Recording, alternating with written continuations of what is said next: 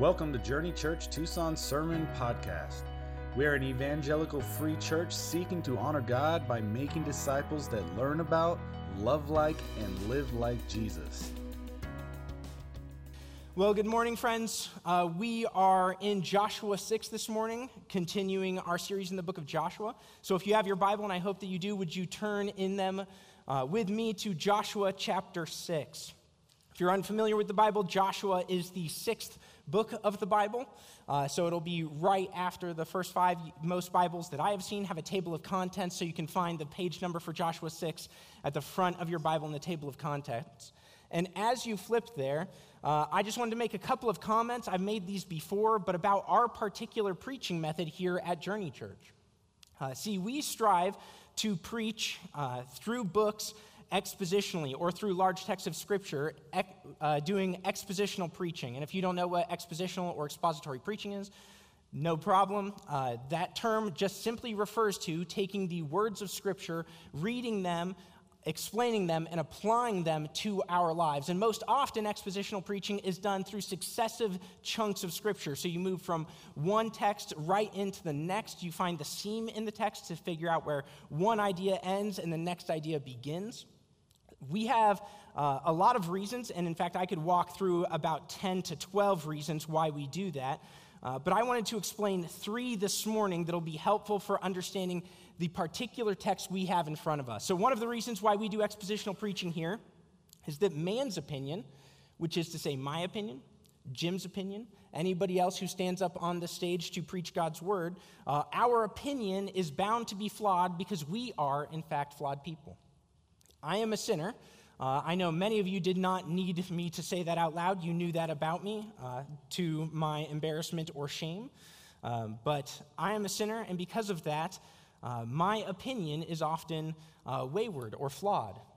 So the only way in which I can guarantee that when I am preaching that we are thinking about what God would have us think about rather than what my fallen human mind would have us think about is to anchor the message of the morning in and around Scripture. And what I mean by in is that my sermon comes out of the words of God, that I use God's word to try and figure out what He would have me say rather than going to God's word to figure to find in it what I want to say. And then around God's word in the sense that everything you have experienced up to this point in the service has been dictated and guided by the passage. So the songs which Joel selected, which we sang, uh, the text which Bryce read and the prayer which Scott prayed on our behalf all connect into the themes which we will pull out of Joshua chapter 6. So we anchor our message, we anchor what we're doing, expository preaching, in God's word so that we know we are not following the mere opinions of a man. Second, we, uh, we go through successive texts because that enables us to build our knowledge and our understanding of what's going on. So this morning we will be in Joshua chapter 6. We have preached through Joshua 1 through 5, and you will see that there are things in Joshua chapter 6 which, abstracted from their context, don't make any sense. You need to understand what happened in the cohesive narrative that Joshua tells from the first chapter to the sixth chapter in order to see what's taking place. And third, we want to make sure that we deal with God's word as we find it which is to say, when we open up the Bibles, and those of you who have read your Bible, who've studied your Bible, who've been walking with Jesus for a while, have probably encountered this, but we need to understand that in Scripture there are things that are difficult to understand or difficult to deal with. C.S. Lewis said that that's because the Bible comes from a culture which is not our own. And because it is not our own, every human culture finds both something to affirm in the Bible, but also something that challenges it. And so, too, we today find all three of these reasons are important as we approach Joshua chapter 6. Joshua 6 is a difficult passage. In fact, when the Oxford evolutionary biologist and author Richard Dawkins wrote his book, The God Delusion, for a, a uh, significant portion of that book, he has his finger right in Joshua chapter 6. In fact, Richard Dawkins, speaking of the book of Joshua and this text in particular, our text this morning, uh, he writes this This text is remarkable for its bloodthirsty massacres that it records and the xenophobic relish with which it does so. The Bible story of Joshua's destruction of Jericho, and the invasion of the Promised Land in general is morally indistinguishable from Hitler's invasion of Poland or Saddam Hussein's massacre of the Kurds and the Marsh Arabs. That thought in Joshua chapter 6 leads Richard Dawkins to conclude thus. God, the God of the Old Testament, is arguably the most unpleasant character in all of fiction. Jealous and proud of it, a petty, unjust, unforgiving control freak, a vindictive, bloodthirsty, ethnic cleanser, misogynistic, homophobic, racist, infanticidal, genocidal, filicidal, pestilential, megalomaniacal, sadomasochistic, capricious, malevolent bully. And yes, I had to practice that to make sure I would pronounce all of those words properly. I would have done it in a British accent, but I neither have the accent nor the teeth of Richard Dawkins, so I avoided doing it. However, I believe you only get this concept out of Joshua chapter 6 when you abstract Joshua chapter 6 from the rest of what is taking place. I think, and I'm going to try and make the case this morning, that Richard Dawkins, Dr. Dawkins, is reading the Bible poorly because he is not reading the Bible as a coherent narrative from Genesis 1 to Joshua 6. That is to say, when we read the Bible, we must approach it as a narr- in its narrative and biblical contexts. And as well as we approach Joshua 6, we must submit our proclivities, our opinions to God's word. Friends, we are not the arbiters of truth. You and I do not decide what is true about the world. We receive truth. We submit to truth. And we allow truth to judge us rather than in standing in judgment over it. So, with that in mind, I hope you have turned and found Joshua chapter 6 in your Bibles. And I would like to pray for us, asking the Lord to be working in our midst as we strive to understand this passage this morning. So, would you pray with me? Father in heaven, it is with a bit of nervousness that I open to this text of Scripture. God, I know that every week we have in our midst visitors, some who are exploring the Christian faith, others who are uh, trying to get to know us as a church. In your providence and in your goodness, this is the text in front of us this morning. And so we, be, we begin with praising you. You are good. Your word is true. Your attributes, your character, and your work are all beautiful. Would you help us to see that this morning in this text? And not just for the visitors among us, but Father, for our people, because I know that many who come to Journey each and every Sunday, they gather here in need of encouragement. And at face value, it may not seem that this text offers much to us. So, Father, I ask you to work in this message, to work in this text, to work in our hearts, so that the meditations of our hearts, the words of my mouth, may be honoring to your sight and edifying to your people. We ask this in the name of your Son and our Savior, Jesus Christ. Amen. Well, we're going to walk through Joshua chapter 6, taking it chunks at a time. So we're going to start at the beginning in verses 1 and 2. And Joshua 6, 1 and 2 are essentially setting the scene, helping us understand what's going on, what uh, is taking place geographically and in the story. So Joshua 6, 1 and 2. Now Jericho was shut up inside because or, and outside because of the people of Israel. No one went out and none came in, and the Lord said to Joshua, See, I have given Jericho into your hand, with its king and its mighty men of valor. So let me pause there and just point out right off the bat in this text, there's no surprise. Jericho, if you have been with us, then you know from uh, Joshua chapter 2, Jericho is aware of the mighty work of God on behalf of the people of Israel. They have heard of how God overcame the gods of Egypt and their avatar Pharaoh at the Red Sea. They have heard of how God helped the Israelites defeat armies throughout the book of Numbers and Exodus. And so they have heard these things. They were aware that spies came and spied out their land, and they, don't, they didn't catch them, so they don't know what sort of military intelligence they took back to the army of Israel. And so they did what every city would have done. They fortified themselves. They barred the gates, they locked the doors, they shut everything up in order to be safe inside. And they were safe inside and preparing with what we read as mighty men of valor. Now, just a little bit of background about this phrase. Uh, the concept of mighty men is actually found throughout ancient literature, and one of the things that it points to is soldiers who were empowered either by a hero or champion or a pagan deity. So these are soldiers who believe themselves to receive power either from maybe the king, which is referenced in the text. Maybe he's a great warrior king, and so they believe that they have uh, uh, multiplied strength by fighting alongside him.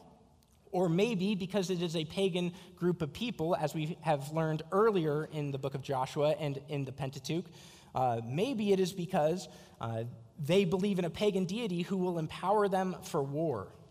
But you have these mighty men, and then it says they are mighty men of valor. And this notion of valor is tied to strength, and particularly strength with competence, which means these guys are expert soldiers. And they are stationed within a fortified city of Jericho. So, what this all means is that you have trained and skilled soldiers ready to defend a fortress. It's a good strategy. It's the standard strategy of their day. It's generally harder to attack a military stronghold than to defend one, and so they're counting on that. And moreover, the archaeology around the city of Jericho that we've discovered thus far would lead us to believe there's good reason to believe that they had a spring or a well within the city that the city was based around, which would mean they can lock the door without any fear of losing their livestock or their people because they had access to water. That is one of the things that makes Jericho so hard to conquer. It is a well fortified position and strategically placed. So that is the setting for the Battle of Jericho. The text continues, verses 3 through 5. You shall march around the city, all the men going around the city once. Thus you shall do for six days. Seven priests shall bear seven trumpets of ram's horn, be, ram's horns before the ark. On the seventh day you shall march around the city seven times, and the priests shall blow the trumpets. And when they make a long blast with the ram's horn, when you hear the sound of the trumpet, then all the people shall shout with a great shout, and the wall of the city will fall flat, down flat, and the people shall go up, everyone straight before him. Now, here's where the text gets a bit unusual. If Jericho operates by the standard strategy, Israel does not. God speaks to Joshua and gives him a strategy which involves marching around the city, but does not involve any of the standard military invasion tactics. It doesn't involve burrowing under the wall, it doesn't involve trying to punch a hole through the wall, nor does it involve building ladders to try and get over the wall. Rather, they are to make circuits around the city six times without making a sound, without making any military maneuvers, without, based off of my reading of the text, any seeming strategic purpose for doing so. They're just supposed to walk around the city. So they do so six times on six consecutive days, and then on a seventh day, they walk around six plus one times. So they walk around six times again, add one to that. And then they're supposed to shout, and the fortress walls will fall down. Now, many scholars have pointed out the oddity of this military strategy, and it's a fair comment. It is unusual, it does violate human wisdom, but it tells us something very important. It's not that the Israelites have no strategy. Rather, it is that their strategy is God. Their strategy is that for as long as they've known, for every story they've been told, God has always fought for them. Their strategy is that God is faithful, God's word is true, and God already told them what he would accomplish. I said when I preached on Joshua chapter 1 a few weeks back that if the battles of the book of Joshua depend on the strength and courage of soldiers, we need to understand and note that it is not the strength and courage of good tactics, superior weaponry, or better training. It is the strength and courage of good theology and meaningful spirituality. Spirituality being the word that we use to describe our connection with God. That is to say, that the strength and courage Joshua and the, Israelites were commanded to have in Joshua chapter 1 is one that comes from thinking rightly about and living rightly before God. And we see in the next section of text probably the most critical aspect of how we live rightly before God. Look with me at verses 6 through 14. So Joshua, the son of Nun, called the priests and said to them, Take up the ark of the covenant. Let seven priests bear seven trumpets of ram's horn before the ark of the Lord. And he said to the people, Go forward, march around the city, and let the armed men pass before the ark of the Lord. And just as Joshua commanded the people, the seven priests bearing seven trumpets of ram's horn before the Lord went forward, blowing the trumpets, with the ark of the covenant of the Lord following them. The armed men were walking before the priests who were blowing the trumpets, and the rear guard was walking after the ark, while the trumpets blew continually. But Joshua commanded the people, You shall not shout or make your voice heard, neither shall any word go out of your mouth until the day I tell you to shout. Then you shall shout. So he caused the ark of the Lord to uh, he caused the ark of the Lord to circle the city, going about it once, and then they came into the camp and spent the night in camp. And Joshua rose early in the morning, and the priests took the ark of the Lord, and the, pre- and the seven priests bearing seven trumpets of ram's horn before the ark of the Lord walked on, and they blew the trumpets continually. And the armed men were walking before them, and the rear guard was walking after the ark of the Lord, while the trumpets continually blew. And the second day they marched around the city once and returned into camp. So they did for six days. Here's what we see here. If the strategy is in fact God, then we need to understand obedience to God will always require faithful transmission of his word. God speaks to Joshua in this text. Joshua speaks to the priests. The priests pass the message on to the people, and the people obey Joshua just as he commanded them. Friends, the purpose of this is that we have a word based faith. We stand and fall on the transmission of the Word of God. I take that to be in several directions. We stand and fall on the transmission of the Word of God first from the page into our own hearts. We stand and fall on whether we can get the meaning of the text into the application of our lives. Second, we stand and fall as a faith in the fulfillment of the Great Commission, meaning we strive to translate God's word from language to language faithfully. We happily here at Journey Church support a missionary family who strives to translate God's word faithfully because we believe where God's word is found, there the gospel can go forth. Their salvation and sanctification will take place. God's word does not return void, so we strive to transmit it faithfully from language to language. And third, we have talked a lot, and in fact, you could say one of the themes of this year at Journey Church is the Great Commission. So we have talked a lot about what it means to transmit God's word faithfully from generation to generation. From a generation that is outside of us, that does not yet believe, to a generation that is in our midst, and we are seeking to raise up in the fear and the admonition of the Lord. If we do not faithfully transmit God's word, if we don't translate it well, apply it well, and teach it well, we will fall. I will say that I believe that God, in his faithfulness, always sustains the transmission of his word in each generation, but he does not necessarily do so in large numbers, comfortable contexts, or with ease of access. Our culture was once considered Christianized, and now we use the term secularized to describe the trajectory of our culture. In many ways, this is a image of what it looks like to take for granted the biblical and theological resources that we have had at our disposal for generations.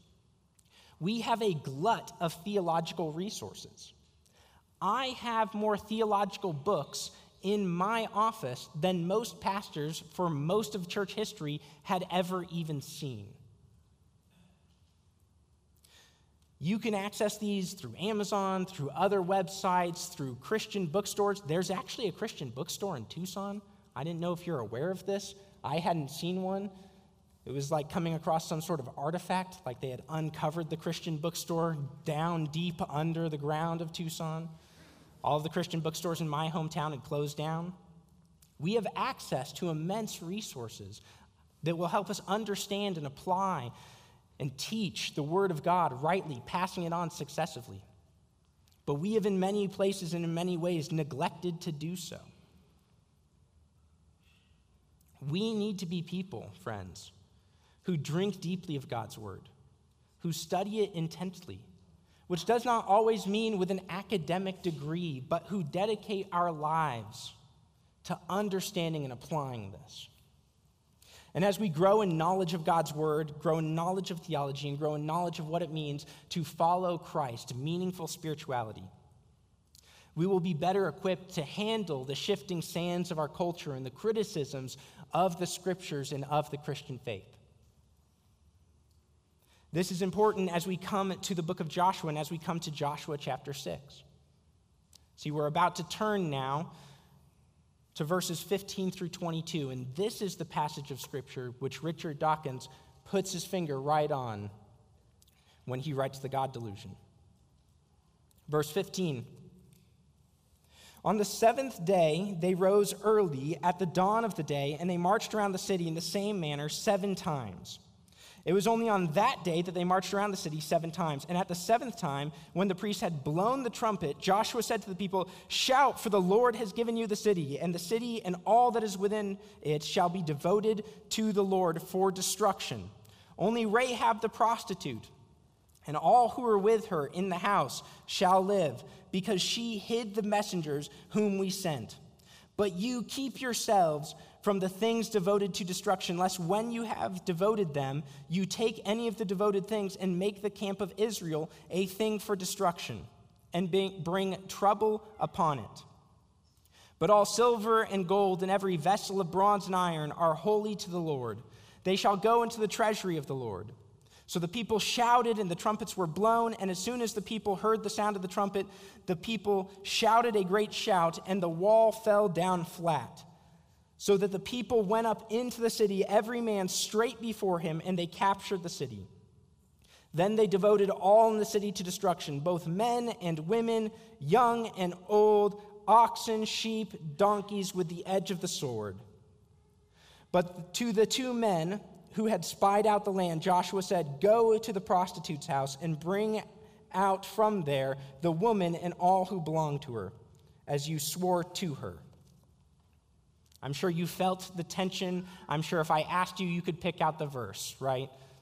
The verse that Dr. Dawkins has his finger on is verse 21.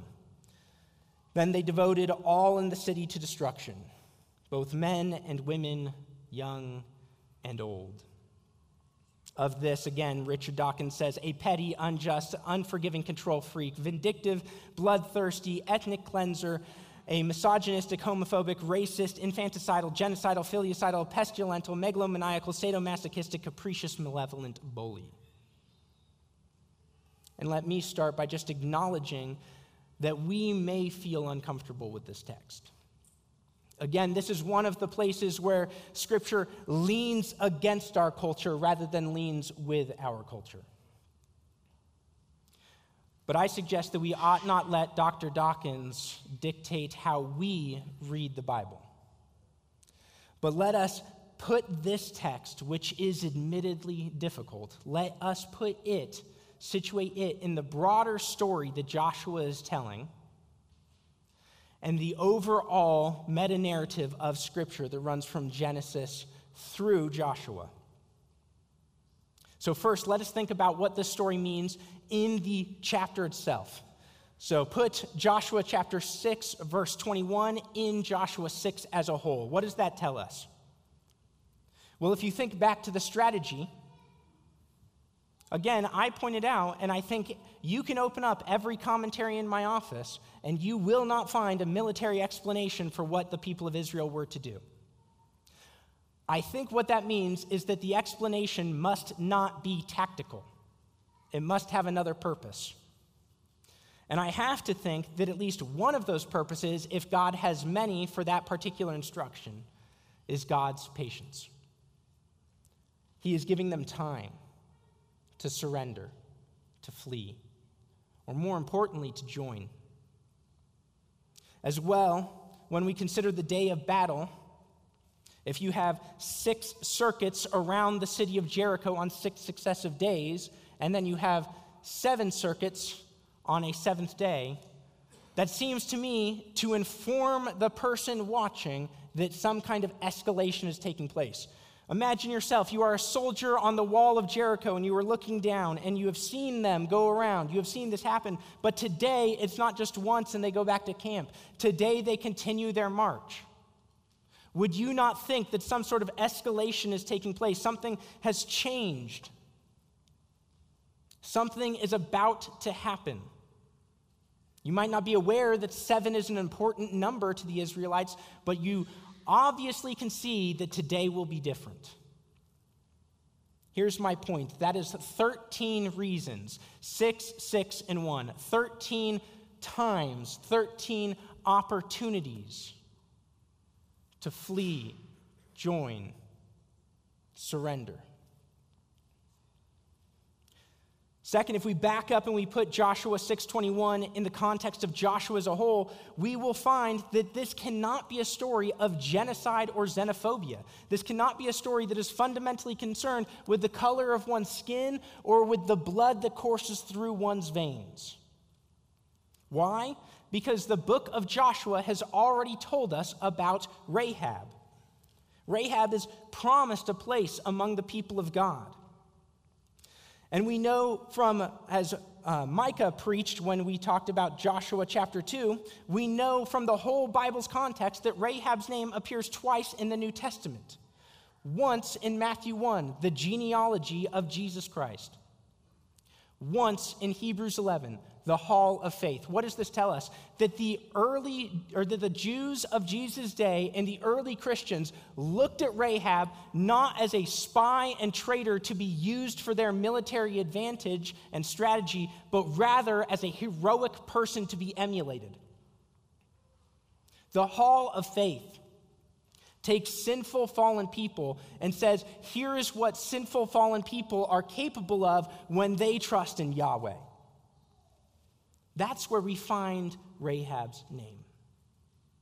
Likewise, Jesus said he came to the Jews, but not just for the Jews, he came for all people. And so, why do we find Rahab's name in the genealogy of Jesus? As a signal to us that it is not purely a Jewish faith. You find in Jesus' genealogy someone who isn't Jewish, someone who simply heard the work of God and submitted to him. But we're getting ahead of ourselves. I'm not supposed to put it in the whole Bible context. So let's put Joshua 6:21 then in the context of the Exodus narrative. Joshua is telling a coherent story that builds on the story of Moses. Moses tells us about our beginnings in the book of Genesis and then the beginnings of the people of Israel in the book of Exodus. Well, if you know the book of Exodus, you might be aware of this part of the story as the Israelites, after the 10 plagues, flee Egypt, it says in Exodus 12 37 through 38, and the people of Israel journeyed from Ramses to Succoth, about 600,000 men on foot, besides women and children, and this important phrase a mixed multitude went up with them, and very much livestock, both flocks and herds. That phrase, mixed multitude, is a racial term. It means that those leaving, following the pillar of fire, and the cloud that represent Yahweh, were not merely Jews. There were Egyptians in their midst. Egyptians who had witnessed Yahweh put to shame every god that Pharaoh worshiped the God of the Nile, the God of the sands, the God of the sun, the God of Pharaoh himself, all conquered, and enough Egyptians for Moses to believe that warranted comment went, If that God can overcome all of mine, I will follow him. And they left. A mixed multitude goes up. So again, this tells us that it is not about externalities, what we look like, even down to our flesh, bones, and chromosomes. Rather, it is about the internal realities of who our hearts are in allegiance toward. Who do we serve? Who are we allied with? Where will we find our significance, meaning, or to use the theological term, salvation? Let's back up even further low and let's put Joshua 6:21 in the context of the book of Genesis and the covenant to Abraham. In Genesis 15, 12 through 16, Moses records the following interaction on the covenant. As the sun was going down, a deep sleep fell on Abram. And behold, a dreadful darkness fell upon him. And then the Lord said to Abram, Know for certain that your offspring will be sojourners in the land that is not theirs, and will be servants there. They will be afflicted for 400 years. But I will bring judgment on the nation that they serve. And afterward, they shall come out with great possessions. As for you, you shall go down to your fathers in peace. You shall be buried at a good old age. And they shall come back here in the fourth generation. Why? For the iniquity of the Amorites is not yet complete. The ESV Study Bible notes of this text that God's comment implies that the Amorites, who are the inhabitants of Jericho, they're a stand in for the people of Canaan or the promised land in general, the Amor- Amorites will be dispossessed from their land by an act of divine judgment. At that time, it is because their accumulated iniquity, their accumulated sin, the ways in which they have transgressed God's law, will be so great that God can no longer tolerate their presence in the land. Again, this means that it is not about killing a different people group. This means that it is about judgment for sin. And by the way, lest the people of God get high and mighty that they are the ones entering the land and they are not among the Amorites, keep in mind Deuteronomy 9 5. Not because of your righteousness or your uprightness of heart are you going to possess the land. But because of the wickedness of these nations, the Lord is giving, the Lord your God is driving them out before you that he may confirm the word that the Lord swore to your fathers, to Abraham, to Isaac, to Jacob. Now, if we did a little bit of uh, exposition, a little bit of excavation on this text, what we would find out is that the sins of the Amorites and the Canaanites included among them gross sexual sins. By gross, I don't mean icky, although that probably fits, but also gross is in number. So a lot of sexual sin as well as child sacrifice by burning to the pagan god Molech. So let me be clear about this. This is not killing an ethnic people. This is not homophobia or misogyny. This is not racism. This is judgment on people who victimize the most innocent and fragile and vulnerable among their own people. There's a practical point to be made here for us. A Christian witness in today's culture, in today's world, will require a faithful Christian explanation of a pro life stance. We need to be clear as we teach each generation what Christian ethics, and by Christian ethics, I mean principles we can derive from the life of Christ, from the written word, from the way God created the world, principles we can derive about ethics, what they have to say for how we position ourselves to the most vulnerable among us, including the unborn, and what we consider in terms of our sex lives. We need to be clear about abortion, abortifacient, abortion facet birth control, and artificial reproductive technologies that instrumentalize human life and children rather than honoring them as the gifts which God says that they are. We have no right to treat others as a means to our ends, friends, no matter how small.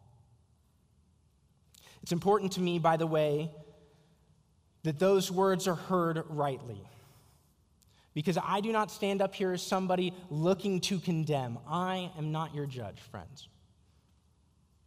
If anything, if you are struggling in sexual sin or have been involved in any of uh, the things which Christian ethics would challenge from abortion uh, to uh, from abortion to sexual sin, I want you to hear this as rather than condemnation, as hopeful confrontation. Why is it hopeful? Because of what happens next in Joshua chapter 6. Joshua 6, verse 22 through 27. But the two men who spied out the land, Joshua said, Go into the prostitute's house and bring out from there the woman and all who belong to her, as you swore to her. So the young men who had been spies went in and brought out Rahab and her father and mother and brothers and all who belonged to her. And they brought out all her relatives and put them outside the camp of Israel. And they burned the city with fire and everything in it. Only the silver, the gold, and the vessels of bronze and iron were put into the treasury of the house of the Lord. But Rahab the prostitute and her father's household and all who belong to her, uh, Joshua saved alive. And she has lived in Israel to this day because she hid the messengers whom Joshua sent to spy out Jericho. And Joshua laid an oath on them at that time, saying, Cursed before the Lord be man, the man who rises up and rebuilds the city, Jericho. At the cost of his firstborn shall he lay its foundations, and the cost of his youngest son shall he set up its gates. So the Lord was with Joshua, and his fame spread was or his fame was in all the land. Here's the hope part of the hopeful confrontation. Twice Rahab's occupation is mentioned. Twice it is mentioned that Rahab is a prostitute. If you're familiar with ancient literature, you would find this unusual because Rahab needs no explanation. You see, in the ancient world, people rarely use two names. Often a first name would do, and if a first name wouldn't do, then they added in a different fact about somebody to help distinguish them from someone else. So, for example, we do this with American names, or at least this is where a lot of our American Anglo Saxon or Germanic names came from. For example, uh, it is common that somebody has a last name that identifies them with a physical mark brown, white, black. Or it is common that somebody has a last name that associates them with a place of origin. My last name is Hurst. Hurst is an Anglo Saxon word for a forested area next to a plain or a rise with trees on it. Where did my people come from? A forested area next to a flat plain. As well, it can be associated with parentage. If you know somebody with the last name Johnson, John's son, Jackson, Jack's son, Erickson, Eric's son. Or occupation. Think maybe you have friends, carpenter, fisher, smith, occupations of a former culture and world. You see this all the time, by the way, when you read through the Gospels. If there's only one person with a particular name in Jesus' friend group, they only use that one name. But if there's more than one, they associate them in a different way. Judas of Iscariot. Why? Because there were two Judases in Jesus' midst. Here's the point Rahab is not a Hebrew name. And by the way, you can flip through every page of this book. You know what you won't find? Another character named Rahab. So, why then feel the need to distinguish Rahab? What are you marking her out for? Because it's clearly not her identity. Rather than her identity being the thing I think Joshua is pointing to, I think he is pointing to the extent of God's salvation. Rahab is not saved by her own righteousness. Rahab is again and again a prostitute. She is saved by her surrender to God. Let's note two things about Rahab. In this text, we see that Rahab and those saved with her are placed outside of the camp. What does that mean? They're outside of the people of Israel during the Battle of Jericho. Why are they outside? Because right before the Battle of Jericho, the people ritually cleanse themselves circumcised the males, taking on the sign of the covenant, and then they ate the covenant meal. They had Passover, celebrated Passover. Rahab and her family have not done this. That's important because that is followed up by the second thing about Rahab that the author notes she lived in Israel to this day. What does that mean? That at some point her and her family take on the covenant sign. At some point, they do undergo ritualistic cleansing, and at some point, the males among them take on circumcision. Here's what this means they enter the people of God, They enter the community of God. And this tells us a very important thing about ourselves. We just have to ask one question How on earth does a pagan prostitute get saved? By hearing about the work of the Lord, by hearing about his will and movement in this world, and surrendering herself into covenant relationship with him. Why is that important? Because, friends, that is exactly how I got saved. And if you too are a Christian, that is exactly how you got saved. Not a single one of us was saved because of our pre Christian goodness, because of the resume we brought to God. Every single soul that will be saved is saved by faith alone, through grace alone, by the power of Christ alone. Every one of us. Friends, this is important not just for our individual lives, but for us as a church as well. You may fear or be afraid or uncomfortable of what is taking place in our culture. You need to know that salvation and victory both come through faith alone. You see, remember again the strategy of God's people here. It is God Himself, His might, His power, His sovereignty.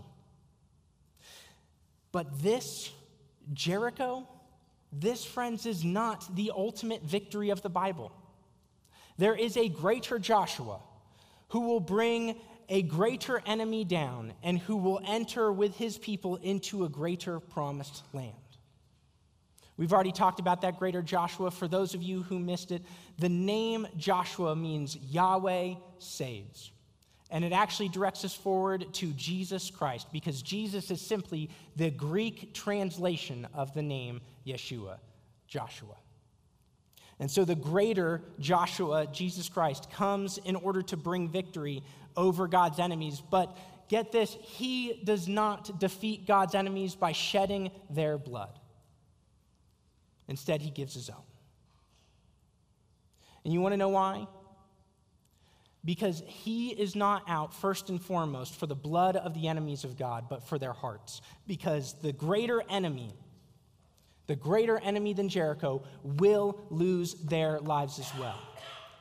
But they will lose them symbolically. As the stony walls of their hearts soften and fall flat with the gospel shout of God's people. Friends, Romans 5:10 is true of every single one of us.